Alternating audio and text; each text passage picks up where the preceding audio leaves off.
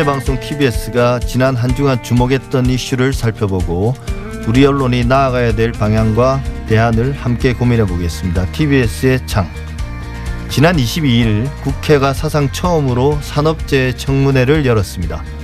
내년 1월 중대재해처벌법 시행을 앞두고 기업의 대표들에게 책임과 예방책을 다시 묻는 자리였는데요. TBS를 포함한 우리 언론들은 이 이야기를 어떻게 다뤘는지 짚어보도록 하겠습니다.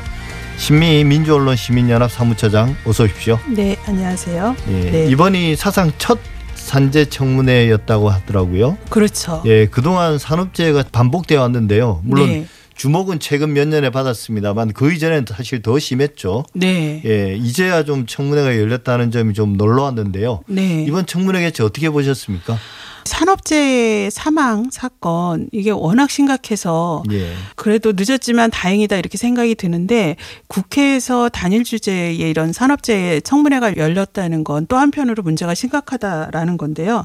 지금 하루에도 평균 다섯에서 여섯 분이 산업재해로 사망을 하고 계십니다. 예. 이번에 그래도 다행히 국회에서 나서줘서 어, 산업재해가 가장 심각했던 아홉 개 대표 기업의 대표자들이 국회에 직접 나와서 국회의원들의 질문과 질타 네, 이렇게 받게 됐는데요. 사실, 어, 산업재해 문제가 심각하기 때문에 도대체 무엇이 문제이고 왜 근절되지 않는지 또 어떤 대책이 있는지 이런 것들이 차분하게 국회에서 어, 기업과 또 국회의원들이 좀 이게 토론이 되고 나눠지는 자리가 되기를 기대를 했는데 일단은 당사자들보다 언론이 더 먼저 걱정이 컸습니다. 열리기도 전에 대표들 불러서 망신 준다. 네, 질타한다. 과연 어 기업을 책임지는 대표들이 가장 중요한 노동자의 이런 잇따른 사망, 어 이런 안전 문제가 제대로 사회에서 해결되지 않는 것에 대해서 국회에서 좀 책임 있게 입장을 밝히고 대책을 마련하는 것이 왜 기업인들의 망신죽인지 또 이 참석한 기업들이 또 아주 낮은 인식들을 보였습니다. 예를 들면 어, 산업재해가 일어나는 게 이게 노동자들의 책임으로 돌리는 발언들을 공개적으로 하셔서 또 아주 국민들의 비판을 사기도 했습니다. 예, 사실 뭐 거기서 국- 일부 국회의원들의 질문이나 혹은 이제 어 말씀 자체가 좀 부적절한 것들도 좀 있었고 네. 아무래도 이제 처음이다 보니까 어 그랬던 것 같기도 합니다. 그래서 아쉬움이 좀 컸는데요. 네. 사실 이제 앞서 말씀하신 것처럼 언론이 그거 뭐 청문회 개최하는데 대기업 CEO들 걱정해주기보다는 네. 사실 이런 청문회를 진즉 요구하는 것도 언론이 해야 될. 일이고 네. 또 이제 개최되는 마당에서는 불러서 어떤 점들을 명확하게 따지고 해결 방안을 내놔야 되는지에 대해서 그런 어떤 나름의 질의의 어떤 리스트라든지 네. 이런 것들을 또 만들고 이래야 될 게 이제 언론의 역할이 아니었나 싶은데요. 네. 실제로 이제 언론 보도를 보면 의외로 간단하고 네. 또 이제 그냥 현장 스케치 같은 네. 그런 느낌의 기사들이 대부분이었던 것 같습니다. 물론 아예 보도도 안 한 데도 있고요. 그렇죠. 아예 보도도 하지 않은 데도 있는데요.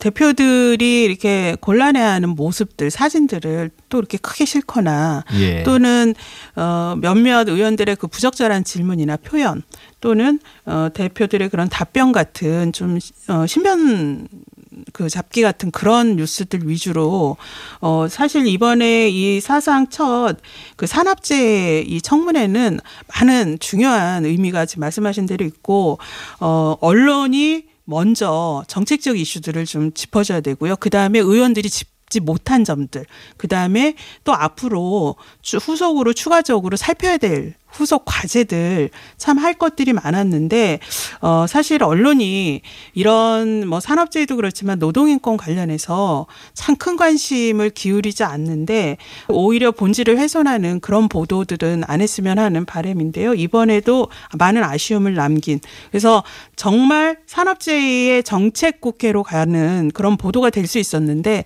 그렇게 못된 것이 너무 아쉬웠습니다. 예. 네. TBS도 이 사안을 다루지는 않았습니다. 물론 네. 뭐 해당 사안을 다루지 않은 데는 여러 여러 이유가 있겠지만 사실 또 TBS가 그동안 이런 산업재해 문제를 꾸준히 다뤄 오기도 했었고요. 네. 어 근데 이제 아마 당시에 그러면 산재청문회 다루지 않고 뭘 보도했느냐 네. 이걸 보면 이제 알 수 있을 텐데 TBS 네. 가뭘 했나요? 저 대표적인 시사 프로그램 뉴스공장 그다음에 이제 명량 시사 어, 두 편이 있는데요. 어, 일단 산재 관련한 에, 이거 꼭지는 없었습니다. 뉴스공장이 그 22일부터 24일 보면 저희 의협이 의료법 개정안 관련해서 반발을 크게 하고 있잖아요. 그 예. 논란을 다뤘고요. 그 다음에 이제 어 지금 시작될 백신 접종 관련한 뉴스, 그 다음에 또 지금 어 민주주의 투쟁을 하고 있는 미얀마 시민들의 예. 예, 그 사태 이런 거를 다뤘습니다. 또 명랑시사에서는 의협 논란 백신 다루면서 또 저 박범계 그 법무부 장관 예. 또그 이슈를 다뤘고요. 또 뭐 지금 에, 이 엄청 치솟고 있죠 비트코인 문제. 예. 네. 또 역시 이제 미얀마 그 민주주의 문제 이렇게 좀 다뤘는데요. 사실 TBS의 가치로 보면 산업재해는 이번에 꼭 좀 중요하게 다뤘어야 한다. 예. 그리고 TBS 라디오나 TV 시청하는 분들이 어 이렇게 서민층도 많고 이 노동자층이 많은데 정말 삶하고 가장 밀접한 이런 문제는 TBS가 좀 더 적극적으로 나서주기를 네, 요청을 드리면서 이번에는 정말 아쉬웠습니다. 예. 앞서 말씀드린 것처럼 TBS가 그동안 산재 문제를 꾸준히 다뤄오기도 했고 이게 아마 입법까지 이제 끝난 사안이라서 관심이 네. 덜했을 수도 있을 것 같습니다. 어, 제가 변명하는 건 아니고요. 저도 네. 분명히 좀 아쉽다는 생각이 네. 들고 어, 이런 문제에 대해서 좀 더 꾸준히 그리고 이제 이게 꼭 산재 청문회가 네. 실질적으로 그 청문회에서 뭘 하는가라는 것보다도 열린 것 자체가 어, 아주 역사적인 역사적인 네, 의미가 있죠. 있기 때문에 네. 좀더 그 의미 자체를 부각시키는 네. 그런 어떤 시사해설이 좀 필요하지 않았나 이런 생각도 듭니다. 네. 근데 이제 우리가 앞서 말씀하신 것처럼 일부 언론들 뭐 보수 네. 언론이나 이제 경제 신문들 같은 경우는 어 청문회 시작 전부터 이제 이런 청문회를 왜 하냐 사실 네. 솔직히 말하면 그런 식으로 이제 보도를 많이 했던 것 같아요. 네. 그 왜, 왜 하냐부터, 왜 불러가냐부터, 어, 면박주기 나섰다부터 아주 부정적인 보도들을 이제 내놨는데요. 사실 산업재해 문제에 있어서 가장 큰 책임은 뭐 국가의 정책이나 제도도 있지만 이렇게 어, 연속적으로 문제가 해결되지 않는 사업장의 대표들의 문제 크거든요. 그런 예. 어, 경영진과 책임 책임자들의 문제에 대해서 언론이 사실은 이렇게 방패막이가 돼줄 게 아니라 어, 언론이 먼저 왜 그 사업장에서 산재 문제가 해결되지 않는지 그리고 이번에 특히 이 아홉 개 대표 기업들은 아주 대기업들이에요.